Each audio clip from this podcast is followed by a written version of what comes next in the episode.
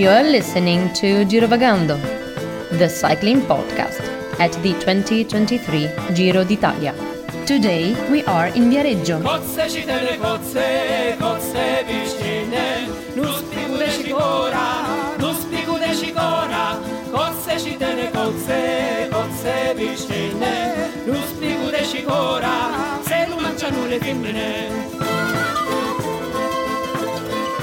Buonasera, Brian. Good evening, the Baron. How are you? Buonasera, Principe di Berlino, Daniel Friebe. Berlino. I'm good, how are you? Um, yeah, I'm good, Brian. Somewhat recharged. Somewhat recharged. I thought I was recharged earlier, but now I'm not so sure. It's very, it's it's quite a, a dank, depressing scene that greets us on the Lungomare in Viareggio. This is one of the few big towns in Italy I've never really spent any time and I was quite looking forward to seeing it on this Giro d'Italia. Same with La Spezia. I was in La Spezia this morning. Brian's grimacing. Um, do you know what, Brian? I was thinking about this earlier.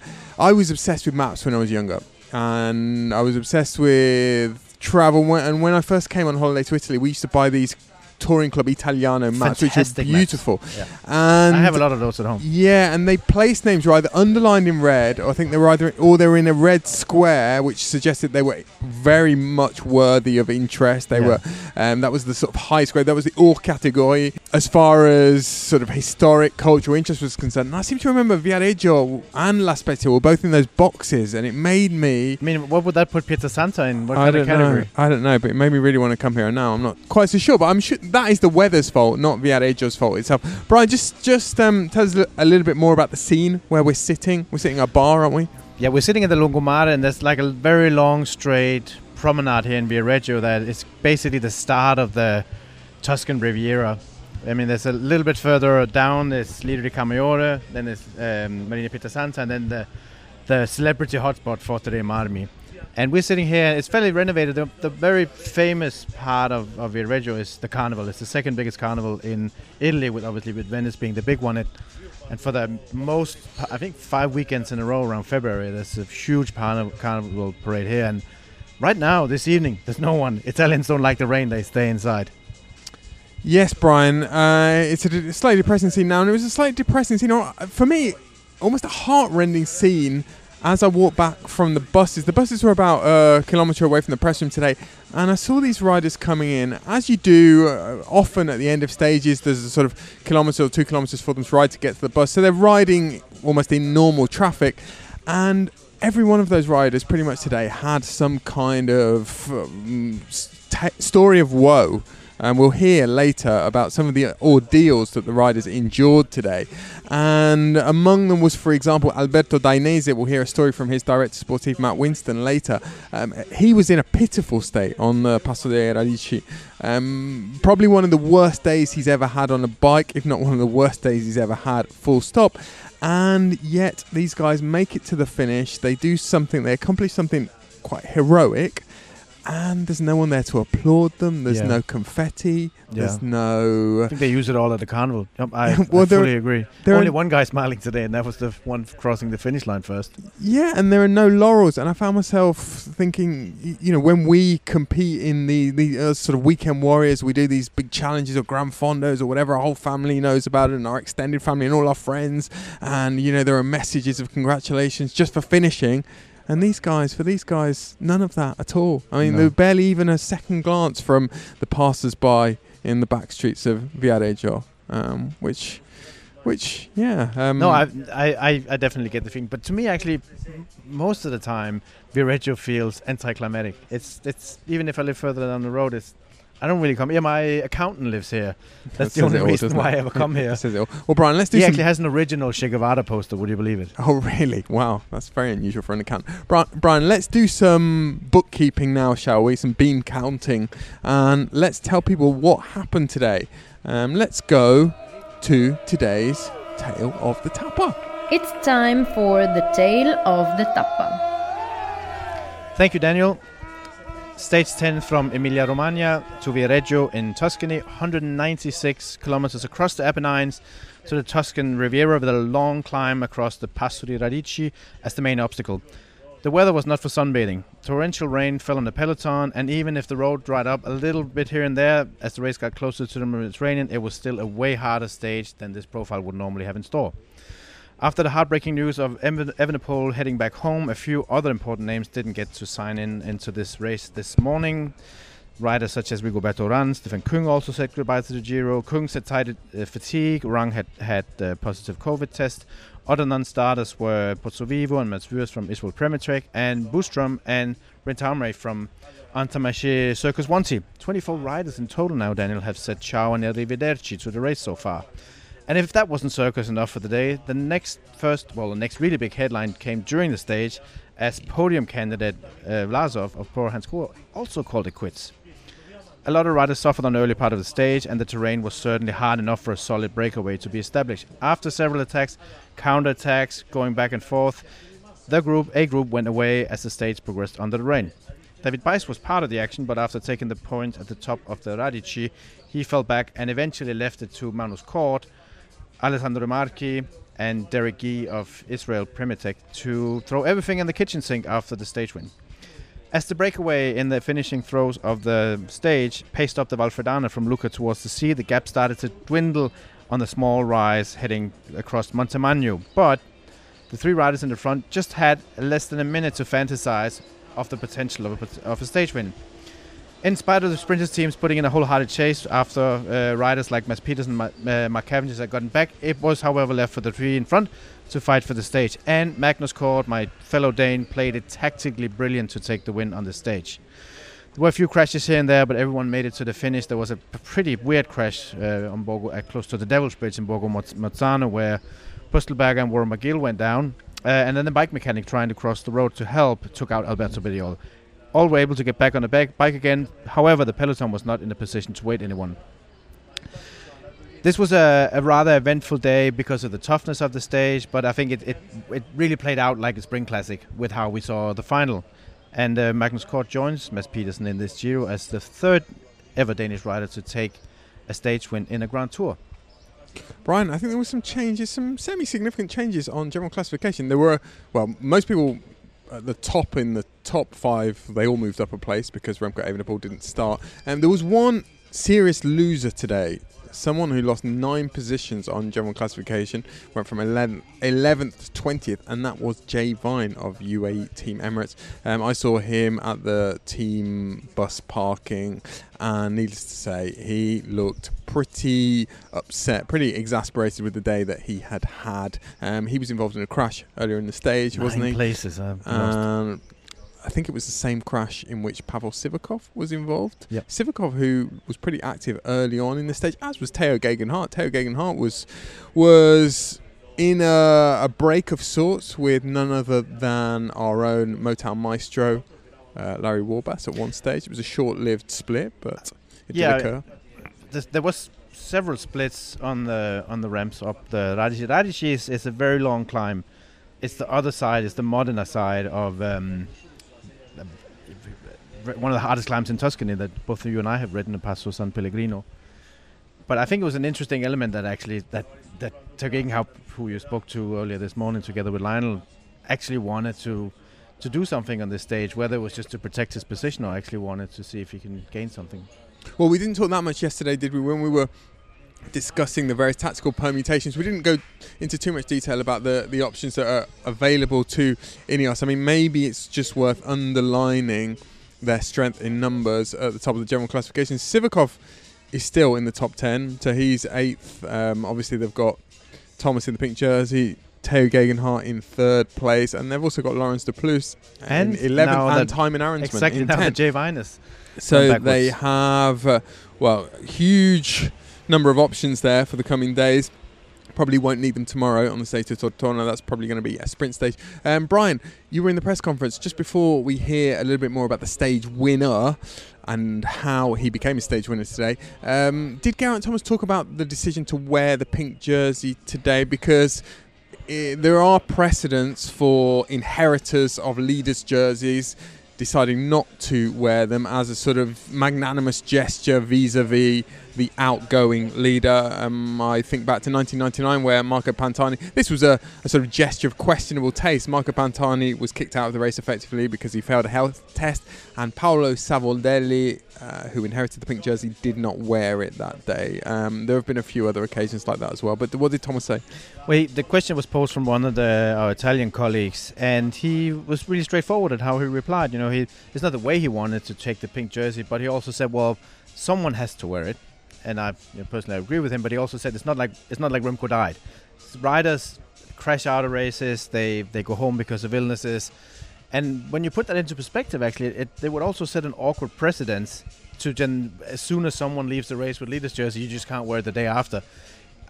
I think it actually pays respect to Remco's leader's jersey to wear it because it shows the importance of the jersey and what Remco Evenepoel was actually fighting for. That's my opinion, anyways. Brian, talking of pink jerseys, pink, in this case, pink and yellow, is it? Uh, the EF Easy Post pink. It's kind of a pinkish. I still think it looks a little bit orange. Anyway, um, it's a it's a it's a patchwork kind yes, of a kit. it's a patchwork. Uh, Magnus Cort was wearing EF Education Easy Post's colours today, and well, he completed his Grand Slam of Major Tour stage victories. Let's hear, shall we, from another compatriot of yours, in fact, a friend of yours, a fellow former adopted Lucchese of yours, um, used to live in Lucca, Matti Breschel, his uh, Magnus Cort's director sportif. Well, Matty, uh, Magnus has finally done it. He's done the, the Grand Slam. Um, from your point of view in the car, what, what was the key today um, to get that win? It was to first of all make it in, make it to the breakaway and have up enough time gap on top of uh, Radici. Um, and we were aiming for four minutes. We were kind of hoping for five, but aiming for four.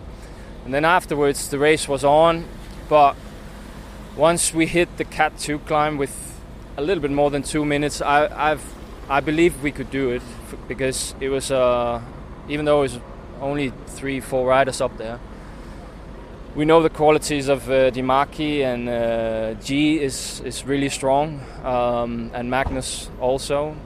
And so with the wind pushing down Garfagnana, um, yeah, I, I believed it the whole way, and yeah, just tried to give Magnus the information he needed. Was your local knowledge in any way important today? Your person, you spent a lot of time in these in this part of Italy.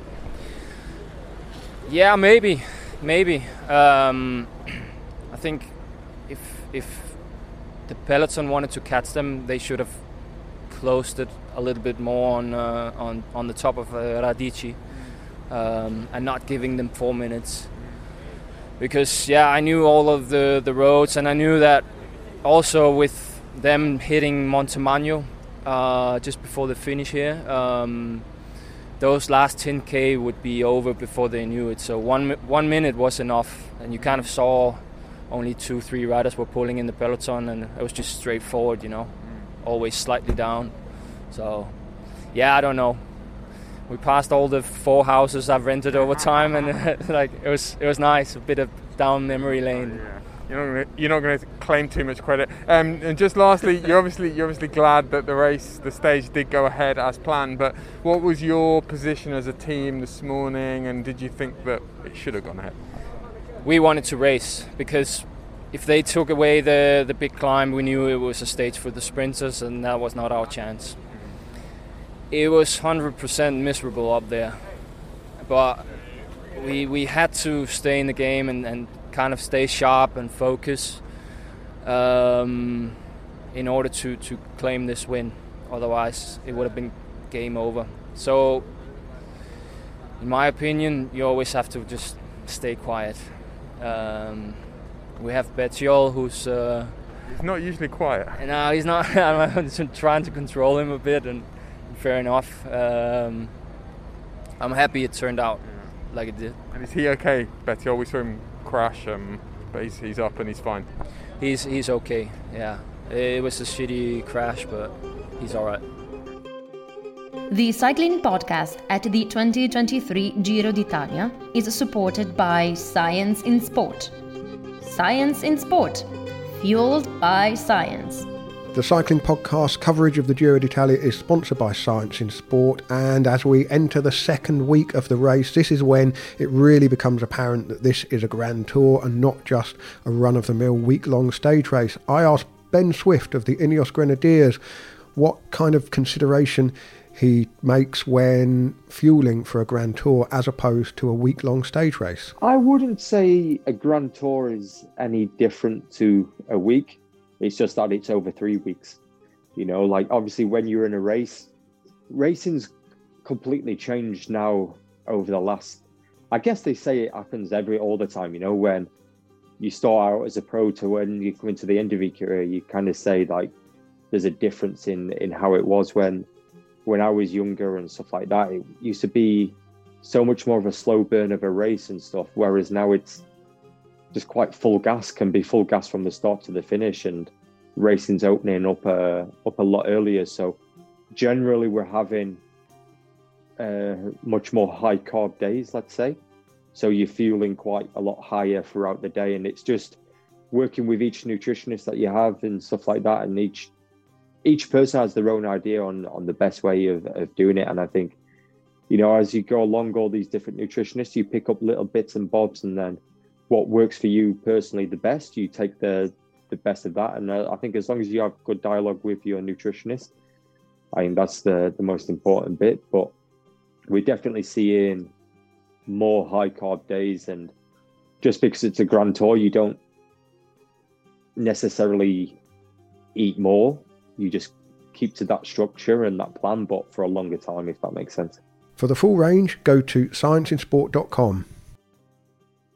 Well, Brian, that was your old mate, um, drinking partner, dancing partner, um, yeah, let's not go into par- partner in Yeah. mischief, Matty Breschel, talking about how local noise did mm, perhaps played a role today. I think Matty Breschel is quite modest and probably didn't want to overplay it today, but you think that he may have had a role? He knows these roads better than anyone, as as a local, I would say. And on that really crucial part of the stage where it was make or break for, for them actually just to stay clear, it happened on the in the Valfredana. And uh, I've actually lived there for eight years in that valley. It's the valley that leads from Lucca to the sea, and so has Matty. He's lived there for 13 years. And it's such a slight dragging uphill. And I counted on my stride. I think I've done that more than 150 times. Matty must have done it a thousand times, having lived there for such a long time as a professional and for sure it's played a part. I mean, there's also there's been a lot of training camps here, including ones where I think also maybe on the national team uh, Magnus Cort has been here, but he must have ridden here before. You know, he's also done the Tirreno, which is is closer to this area than any other race, um, the Tirreno part of it anyway. So for sure that local knowledge, but also like th- Matthew was uh, he's not someone that won that much as a bike rider, but he was when he won, he was really good at winning from a small group. Sort of his, his speciality in, in Not dissimilar to Magnus Cort. Exactly, exactly. And Magnus Cort has just perfected the, the ability to both do a reduced bunch sprint, even a you know even a rather big one, uh, having one in, in the Vuelta in Madrid. But he's also so good at like picking the stage that's just hard enough to wear out every other breakaway companion to Mm. then to then be the fastest guy on the run. He tried that last year, the Giro in Friuli, and he just didn't have anything left in the tank. Today he certainly did. Extra points, extra kudos to Magnus Cort for not originally making that break today and then Yeah, exactly. getting across. He was screaming in the radio. He said in a press conference because it was so hectic, and you know, just the fact that that, that the group would go where Tao Geoghegan Hart uh, was in just says everything about how chaotic it was, with riders stopping and riders yeah exiting the race. And he said he was screaming in the radio to try and get any kind of information because he had no idea where he was. He had no idea who was up the road. But he really wanted to be in that breakaway. Made sense. Yeah, and uh, Alessandro De Marchi and Derek Gee were pretty good guys to be with. Gee, we've seen, is in excellent form. De Marchi is also in excellent form, and he's just a very strong rider. And I felt felt for him at the finish. I was speaking to his team manager, Brent Second, Copeland. second time he gets to the finish line so close. I mean, I think Jayco, Lula, they were pretty resigned to his fate when they saw who was away with. Magnus Cort was obviously on paper the, the fastest rider there. Um, but who knows? Maybe Alessandro will get more opportunities later in the Giro. And Gee, well, at this point, he's one of the revelations of the Giro. The amateur, the I mean, everyone's talking about his ornithology, his passion for bird watching, um, because this was discovered a few days ago, and people have been talking about little else in relation You know, to Derek quite Gee. a few, quite a few. There, there are other professional bike riders, former professional Go bike on. riders. Ben King, oh, amateur uh, bird photographer. I think he's even professional now because he's had some photos published. Nicky Sorensen, former DS of uh, EF Remitic, Yeah. huge ornithologist, and would also spend, even in his time as a pro, take time off to go out and take photographs of rare birds in the in the wetlands close to where we're sitting now. You a bit of a twitcher yourself, Brian? Uh, no, I'm a cat person, as you saw last night. Yes. And Brian, I want to ask you about Magnus Cort. Um, your compatriot, as I said. Where does he sit? Where does he stand? Where does he ride in the Danish Hall of Fame? I don't think I'm offending him, and I know I'm not. Uh, he's a bit of an odd character. He's from the, the I- island of Bornholm, which is in the Baltic Sea, and he came as a mountain biker. He won a ton of races as an amateur. Big fight for his signature. You know, he ended up signing with the team that I worked for at the time. We signed Magnus the same year as Caleb Ewan, and Caleb Ewan was it was obvious that he was a sprinter. He was like a super fast man, very dynamic. But we couldn't really categorize Magnus Cort because he's won quite different races. And I remember the first one of the first camps he was on. 'cause it took quite a while for him to take his first professional win. There was a um, they did a climbing, not a test, but like they rode it as a race down in Valencia, and he was second to Esteban Chaves at the at the top of the climb. So he's he's extremely versatile. He's technically really good. He obviously has a very fast finish, and you can also say that for EF Education, he's he's really he delivers.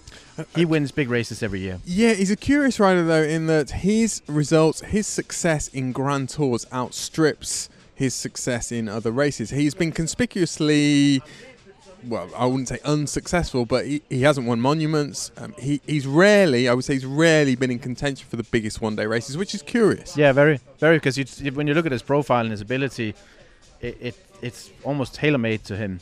But he's won a whooping six stages in the Vuelta. You know, he won a fantastic stage in the Tour, and he's just someone I think that will, you know, now with the emergence of Mads Pedersen and who's almost like he's like building a, a bit of an era uh, around him. Magnus Cort is someone who's going to pick important wins every every season for the rest of his active career. I think because he's just bound to win something important during the year, and it's it's uh, odd to me that he's, for instance, never been in. Um, yeah, I mean, it was pretty. It, he tried his luck in Bergen Mhm. in the in the World Championships in Norway, but he he's also right. I would have down as a as a potential world champion because of his you know his ability to to win in a small group or, or shine in after a very hard uh, race. W- while we're on the subject of the Danish Hall of Fame, the Danish Pantheon, are we, are we, are we putting Bjarne Riis in first? But I'm Bjarne I mean, with caveats, asterisks. Yeah. Um, some people won't agree with this, obviously, but in terms of achievements, which, uh, well, he hasn't been stripped of his Tour de France crown. Um, Bjarne Riis and Vingegaard at the top, and then are we talking Rolf Sørensen? And then are we looking at guys like Pedersen and Magnus Cort? Is that is that the sort of bracket that he's in? Yeah, I mean the the thing that needs to be mentioned also you you, you said you say it in a parenthesis that is when Rolf and and Bjarne raced, it was a completely different era. and We say that all it was different time and yada yada, but it really was. When you see now the Denmark is a country of six million people, and, and when you see how immense the level is in the top echelon of the world tour level, it's it's quite remarkable. Having won, you know, also have Kasper Asgreen who's won Tour of Flanders. You know, we have strong riders who don't win often, but but have a potential to win big. A guy like Søren Kragh Andersen, who's also you know won two, Fuglsang. yeah, two two stages. Fuglsang, who's probably in the in the in the later parts of his career, but you know he's won he's won Liège, he's won Lombardy, he's won Dauphiné twice, and he probably made the mistake of trying to be a Grand Tour rider early in his career, but he's he's certainly balanced out that with wins in other big races.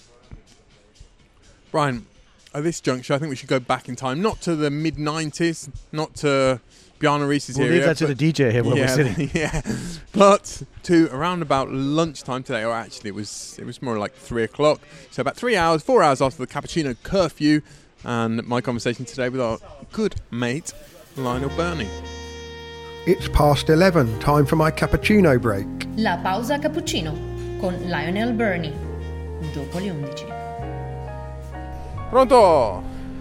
Ciao, How's it going, Daniel. Ciao, Daniel. You're you're Ah, still at the. Giro. You're still at the Giro. Yeah, still at the Giro, still at the Giro. You had a rest of sorts yesterday as well, didn't you? Although we were both on duty to interview Tao Geoghegan Hart um, for our kilometre zero that came out this morning. Indeed. But um, hope you're feeling somewhat recharged, Lionel. I'm not sure I am, but Well, I mean, Yes. feeling great. I, I went for a bit of a run this morning, walk in the sunshine. Suddenly regretted not having You know, Sunshine? yeah, oh, it's been glorious here today in the UK. wow, what's that? I, Yeah.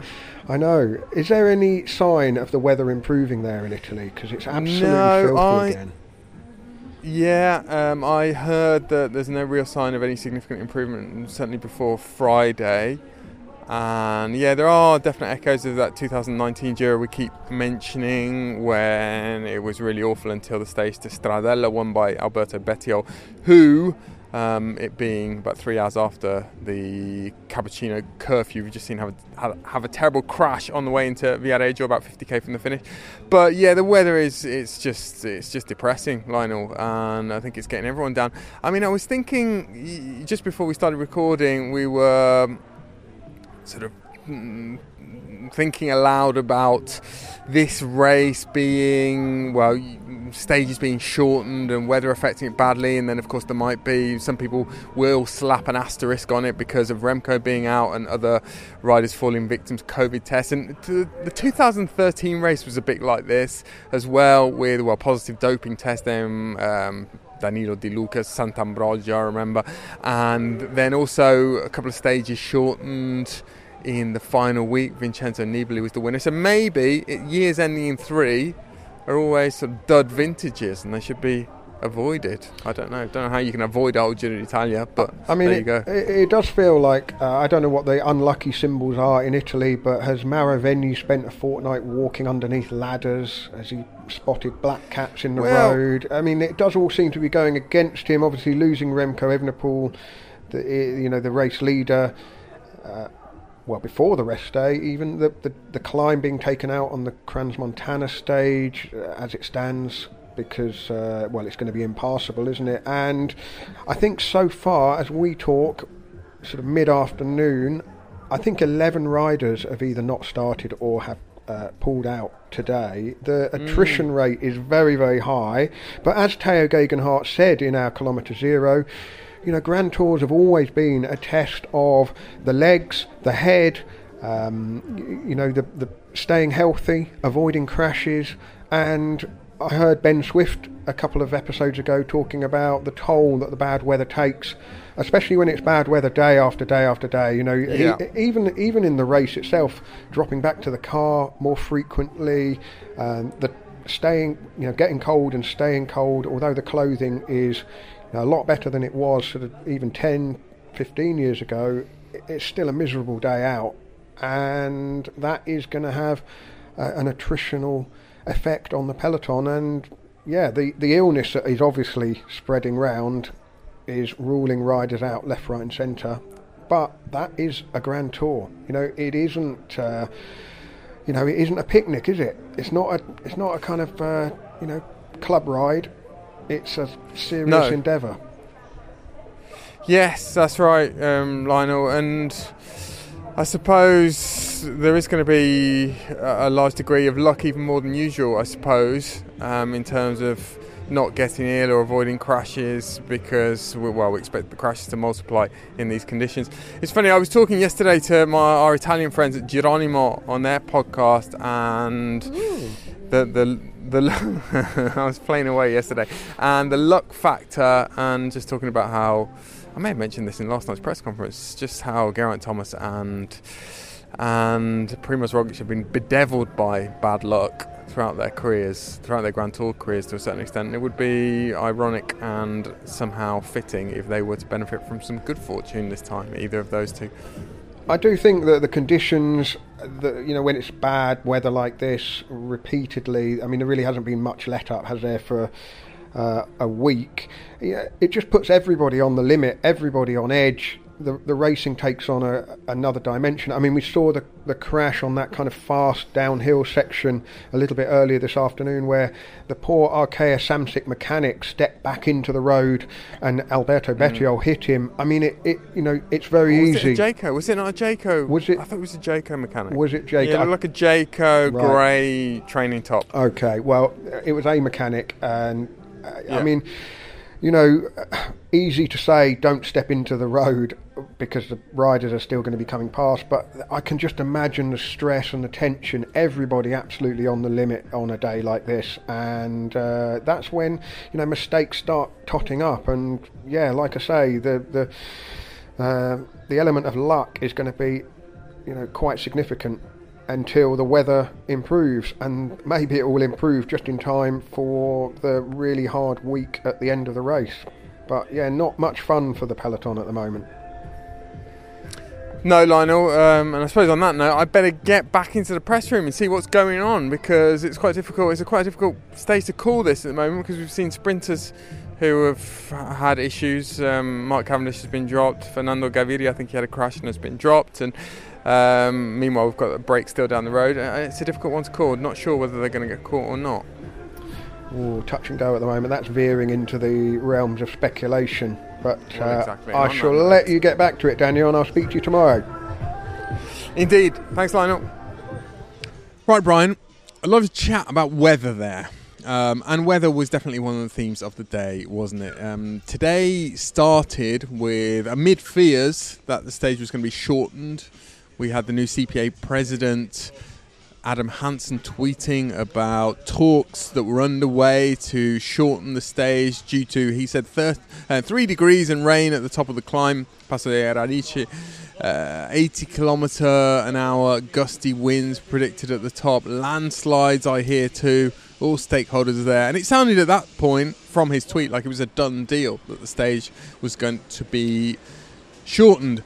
However of course we had the experience a few years ago in the, it was the stage in piedmont wasn't it to alba where the riders sort of they unilaterally decided that they were going to shorten the stage and it went down very badly Yeah, at least now there's a protocol, and I think those. I mean, those talks are important because the decision making needs to be. You know, the riders need to be part of it, the teams, the organization. Everyone needs to have their say because if not, we'll get a lot more polemica than, than I think is really good for anyone. But I think with the the potential of canceling, for instance, the Radici today, when you look at what's coming later on in the Giro, I mean, they also earlier today they sent out a press release that they changed the the parcours for the stage to Montana because they can't go across, the, you know, the biggest, uh, the, the highest point of the Giro, so they have to go through the tunnel. So I think it would set a. I mean, the rider's safety is number one, without a doubt. We're going to talk about that later again, I guess. But it will. It would set a precedence for the for the weather, the adverse weather protocol for what's coming up. Because if they would cancel what what's going to happen today, there would be a lot of other cancellations in the next ten days of the Giro. There was another tweet that caught our eye this morning, wasn't it, Brian? From a good friend of mine, good friend of the podcast, um, Alain Rumpf, who used to work for the UCI, and he lives in Switzerland. He lives in the Valais. Avid Uh, rider. It is the Valais, isn't it? Uh, in Aigle. And well, he was talking about the conditions on the Swiss Alpine passes. And sort of suggesting that to think you can go to 2,400 meters, Grand San Bernard is just over 2,400 meters. You thought it was a bit naive. Yeah, probably, possibly a bit naive and conditions. Well, the Giro. I think people often forget that the Giro has moved forward quite significantly in the calendar compared to the 90s. The Giro was a used to uh, was a race that used to take place. Well, half of it used to be in June. Um, it's all now in May. The Vuelta was in April. Yeah, and that that makes a difference. And with the sort of vagaries of climate change, we seem to be seeing this pattern of May being a complicated month. And we've had a lot of problems in recent years with um, cancellations and postponements. Hard to imagine that we won't see more of those this year. Yes. But Brian, I propose that to hear a little bit more about what happened this morning and what happened then in the race itself, on the stage itself, we check in with our, well, another good friend, Lucky Larry Warbasse, the Motown Maestro. Here's today's instalment of Laranzando, I think we call it, not Larenzando, Laranzando. Larenzando, a postcard from Italy with Larry Warbasse. So yeah, I don't know. It was a pretty crazy day. I would say it was probably one of the top ten worst days um, of my career uh, in terms of weather and cold. Um, so, and I think it was probably pretty similar for everyone. You know, I mean, in the end, when we started, you know, I kind of got to when we got to the sign in, there was like a meeting with the riders and the CPA. Well, there wasn't really anyone from the CPA, but it was more just the riders. And I guess they had pretty much all come to the decision that, like, you know, maybe we actually would just do the last 70K because um, it, uh, yeah, it was supposed to be, you know, like 80 k an hour winds and like two degrees in rain at the top of the climb. So everyone was kind of worried and, you know, not sure if it was going to be safe or not. But then the RCS people showed up and they started freaking out, and uh, they said it's very difficult to shorten a stage. And I said, well, it's very difficult to ride 200k under the pouring rain with 80k an hour winds. But uh, uh, yeah, in the end, it actually stopped kind of raining right at the start, and so I think that kind of made everyone think like, okay, well, you know, maybe we'll see.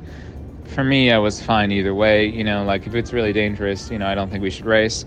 But I, I did want to race today because, like, I thought it was a good shot for the breakaway, which it clearly was. Unfortunately, I was not in it. But yeah, that's how it goes. Um, but yeah, then at the top of the climb, it was absolutely freezing. And the problem is, you know, you kind of have to make a call. And I wanted to go to the car to get um, a new jacket, like, you know, change sort of my clothes and my gloves before the descent. But uh, the problem was, is everyone else wanted to do the same. and so a lot of people had stopped, and the caravan was like actually quite a ways behind the peloton. So I went, I even dropped off the back of the peloton for a bit to try to get back to the cars. Um, but they were so far back, I knew that if I stopped and tried to change my uh, my kit, there's no way I would have made it um, in over in the group. So I said, okay, well, I guess we'll take a risk. I'll just go full, try to get make it over in the group. Maybe I'll warm up enough um, at the top, and we'll be okay by the bottom of the descent. But uh, yeah, I actually I was over the top in quite good position. Started the descent in really good position, but I was so absolutely freezing that I couldn't even control my bike. I was just like shivering uncontrollably, and uh, all my muscles were like tense like rocks. Um, so I, I literally I couldn't even go downhill. Um, so actually, I think, uh, yeah, I, I probably lost about a hundred spots on the descent and maybe caused uh, a split or two. but I wasn't the only one. There was a lot of guys uh, who were just shaking so crazy they also couldn't really control the bike. So yeah, that sucked. Um, that was I went through a very miserable uh, point there. But yeah, I wasn't the only one. I mean, it was like one of the first times I've ever heard uh, pro cyclists just grunting in the race because they were just so fucking cold. Um, so yeah, I mean, there was a lot of people in some dark places today. Um, but what's pretty crazy about that is like, you know, you go through this sort of like dark cloud of suffering and misery and being absolutely frozen, and you actually are like, you don't know how you're gonna make it out.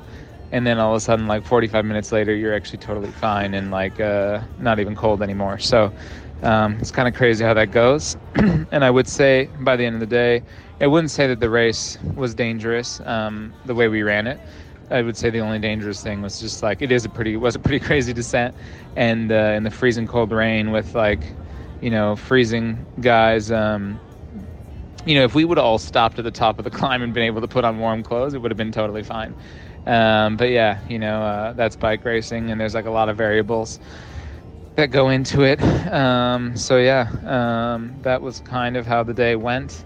So uh, yeah, um, it was not the best day of the Giro yet, but I guess uh, we ride rain or shine. So that's that's the summary of the day.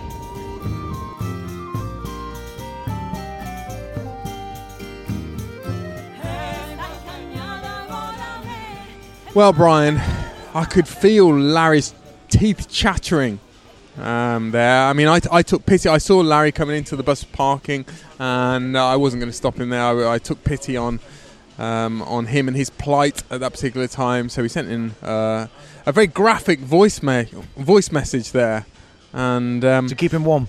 Yeah, and, and it sort of underlines as well. You know, there are aspects of this, there are dimensions of this that we don't consider. Some of them are purely practical. The the, the, the question of how you change clothes and what a difference that can make. To that effect, I heard another eyewitness account in the bus parking this afternoon, and it was from DSM's directeur sportif Matt Winston. And here he is. I alluded to it earlier. Here he is talking about the the state that Al- Alberto Dainese was reduced to on the top of the Passo de Radici today. Yeah, I think for the riders, that's going to rank up there as uh, one of the, the worst days. It rained pretty much all day. Um, yeah, we, we uh, some of our guys really suffered actually with the with the cold. Alberto was really struggling, and it, in the end, it came to a point in the descent where we had to uh, stop and uh, totally redress him. I think I was st- standing, giving him a hug for about two minutes just to try and get some warmth back in his body and uh, the circulation going. Uh, but yeah, it was a it was a pretty grim day out.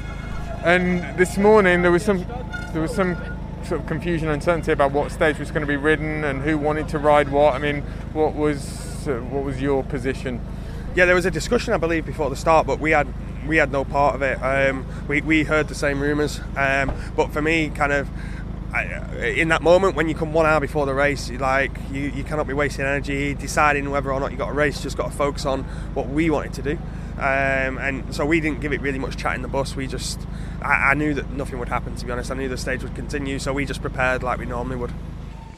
A brutal day, Brian. An absolutely brutal day, and you know I found myself thinking earlier if before the start of the Giro you laid out the whole 21 stages of the Giro and asked any of the riders to point to a day when they might face this kind of condition, this is one of the last places they True. would have thought Very true. that they would have had problems because you know Viareggio, this coastline, Versilia, it's sort of synonymous with Mediterranean climate. It's the Mediterranean, isn't it? Yeah, and It's, the- um, it's the- actually it's- more specifically, it's the Ligurian Sea, which is you know the beach clubs here open uh, in the Easter weekend, Easter holiday weekend. So they've been open for quite a bit.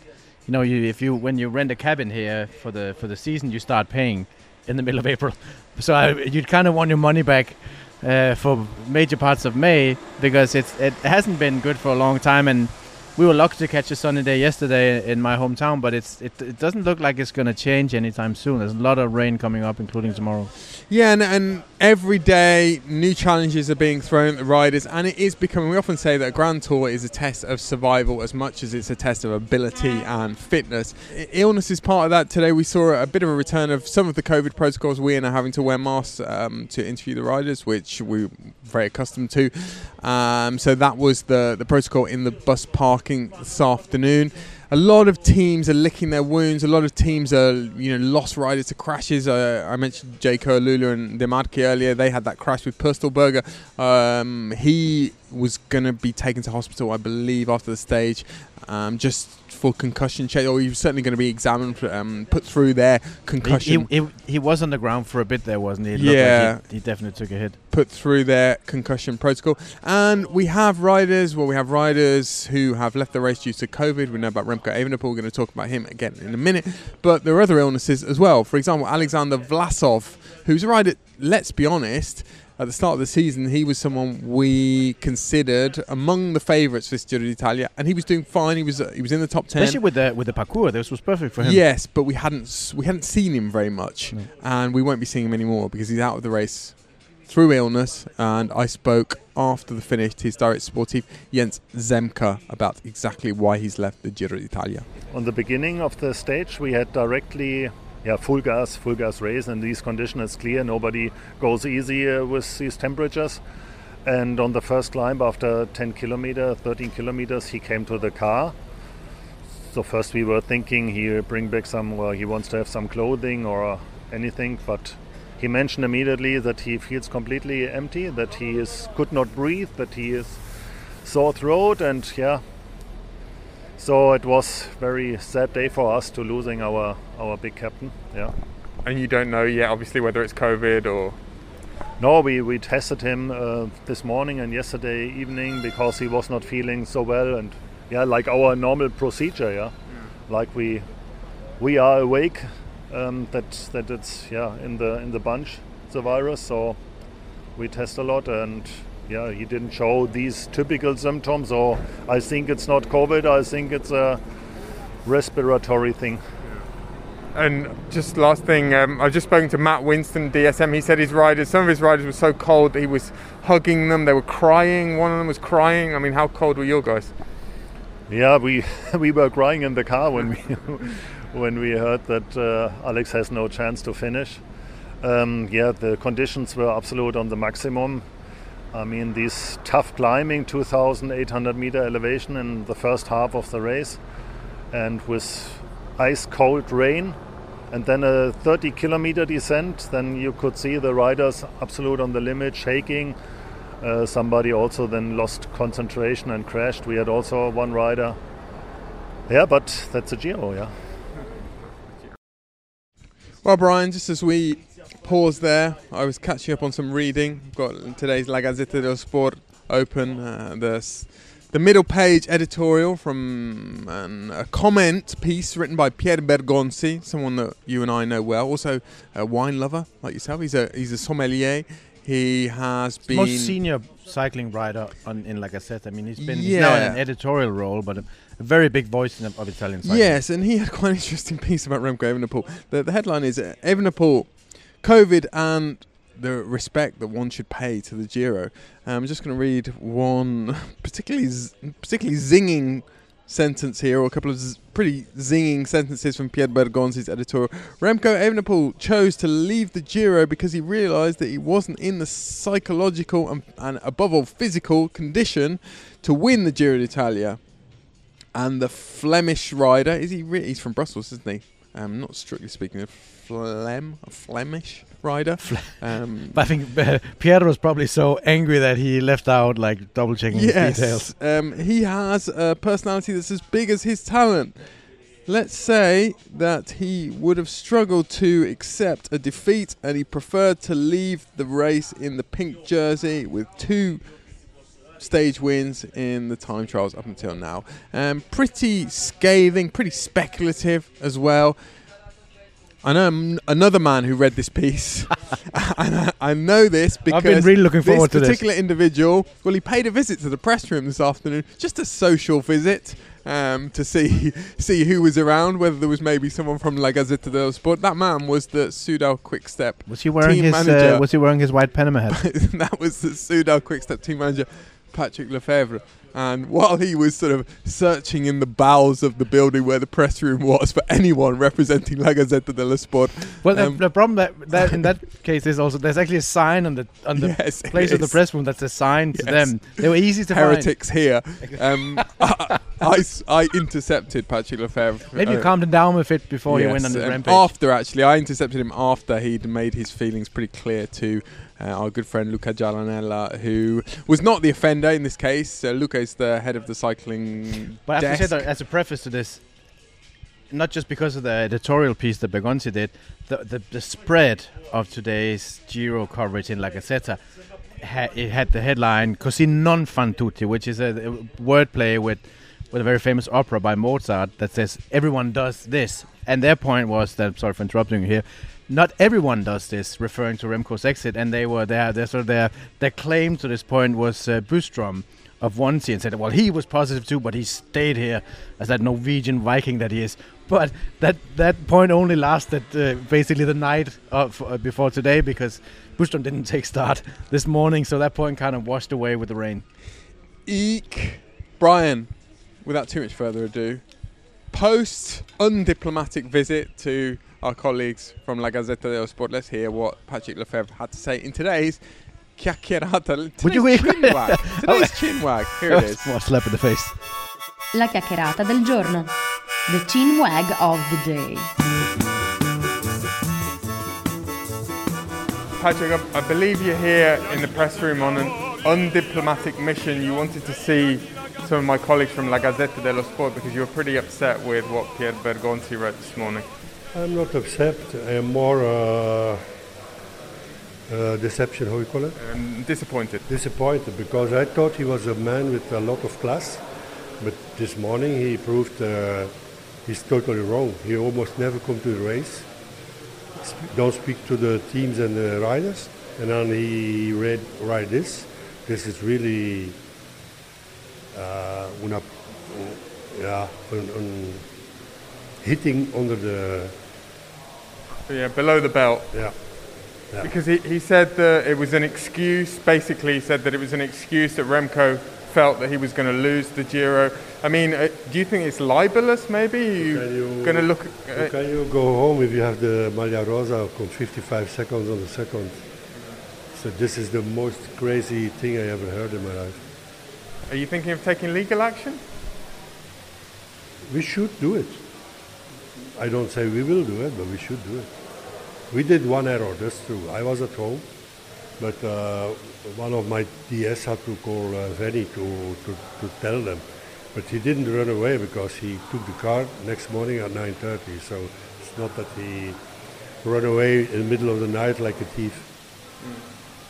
And how's Remco today? Have you spoken to him? Via WhatsApp, yes. Uh, he said I still feel uh, tired. He's still positive. So there's not a hurry anymore, no. And what about how's his morale? Because obviously this is a huge, huge disappointment. I don't see his morale in the WhatsApp.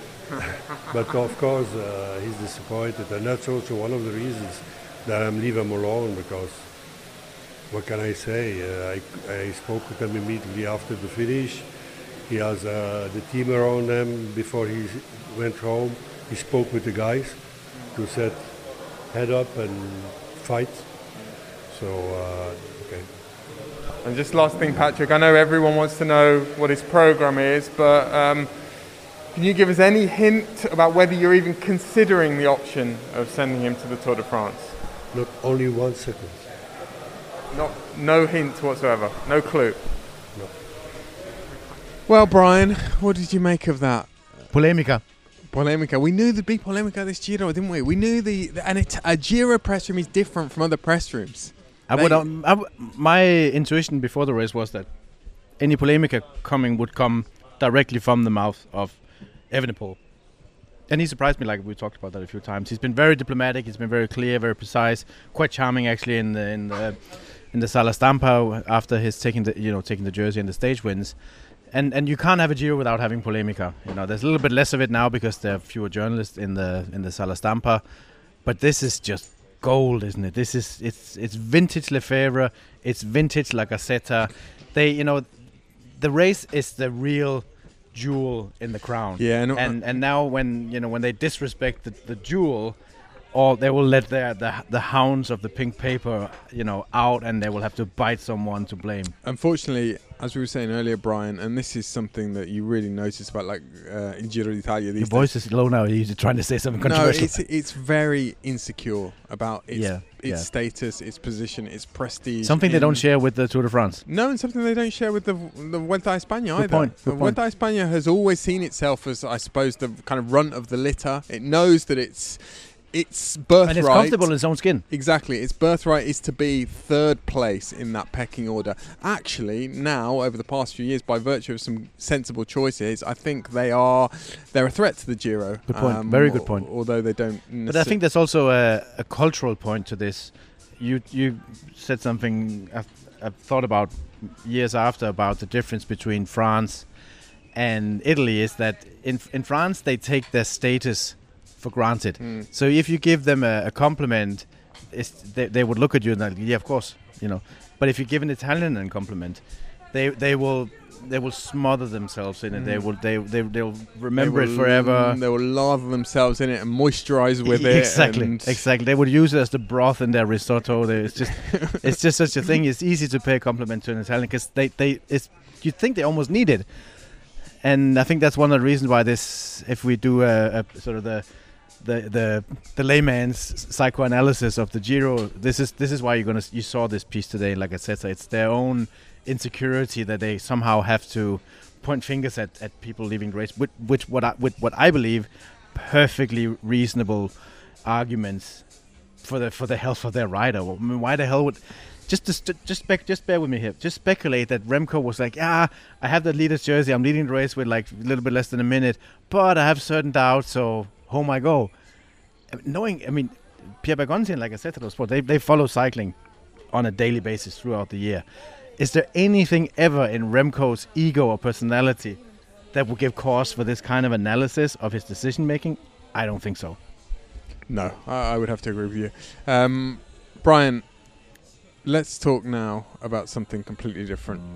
La tappa di domani e la cena di ieri. Tomorrow's stage, yesterday's dinner.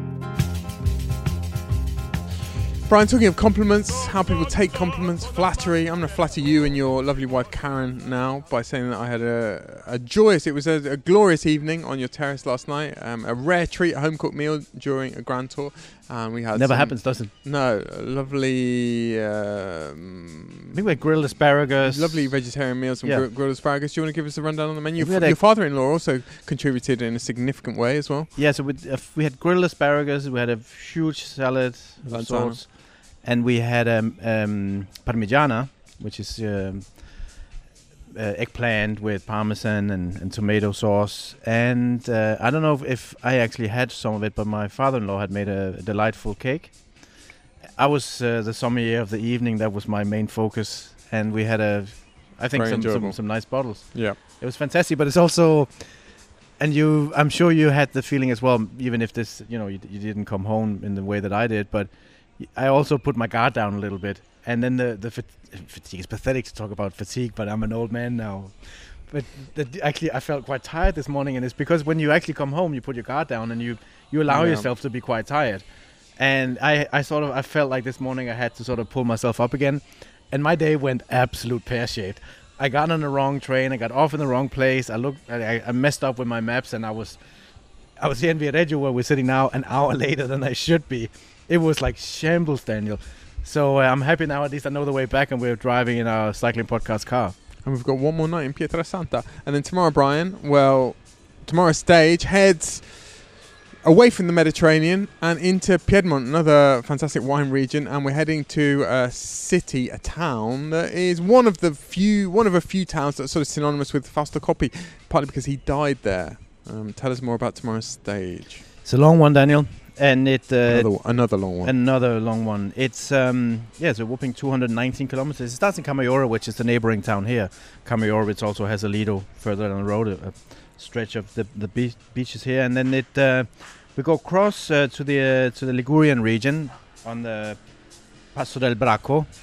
Not going to go into further uh, history about that, and then it sort of goes up on the plains towards Tortona, where there are some smaller climbs, but it's mainly downhill in the last third of the race, and it's it's quite interesting because with the dynamics now, today breakaway was successful.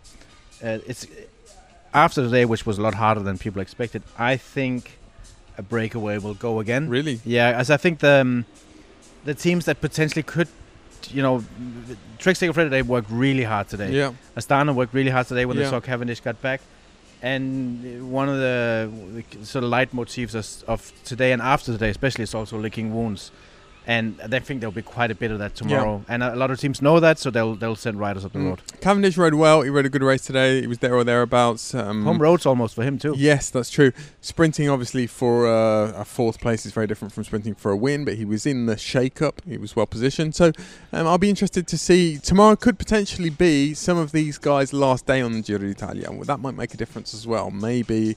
Uh, That's a very good and point, Astana will feel point. as though they need to take this last opportunity tomorrow before he maybe heads for an airport somewhere. Mm, Turin is Tor- Tortona is quite a handily place for Turin.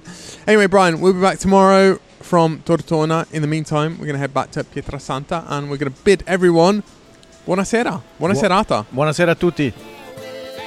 The Cycling Podcast was created in 2013 by Richard Moore, Daniel Friebe, and Lionel Birnie.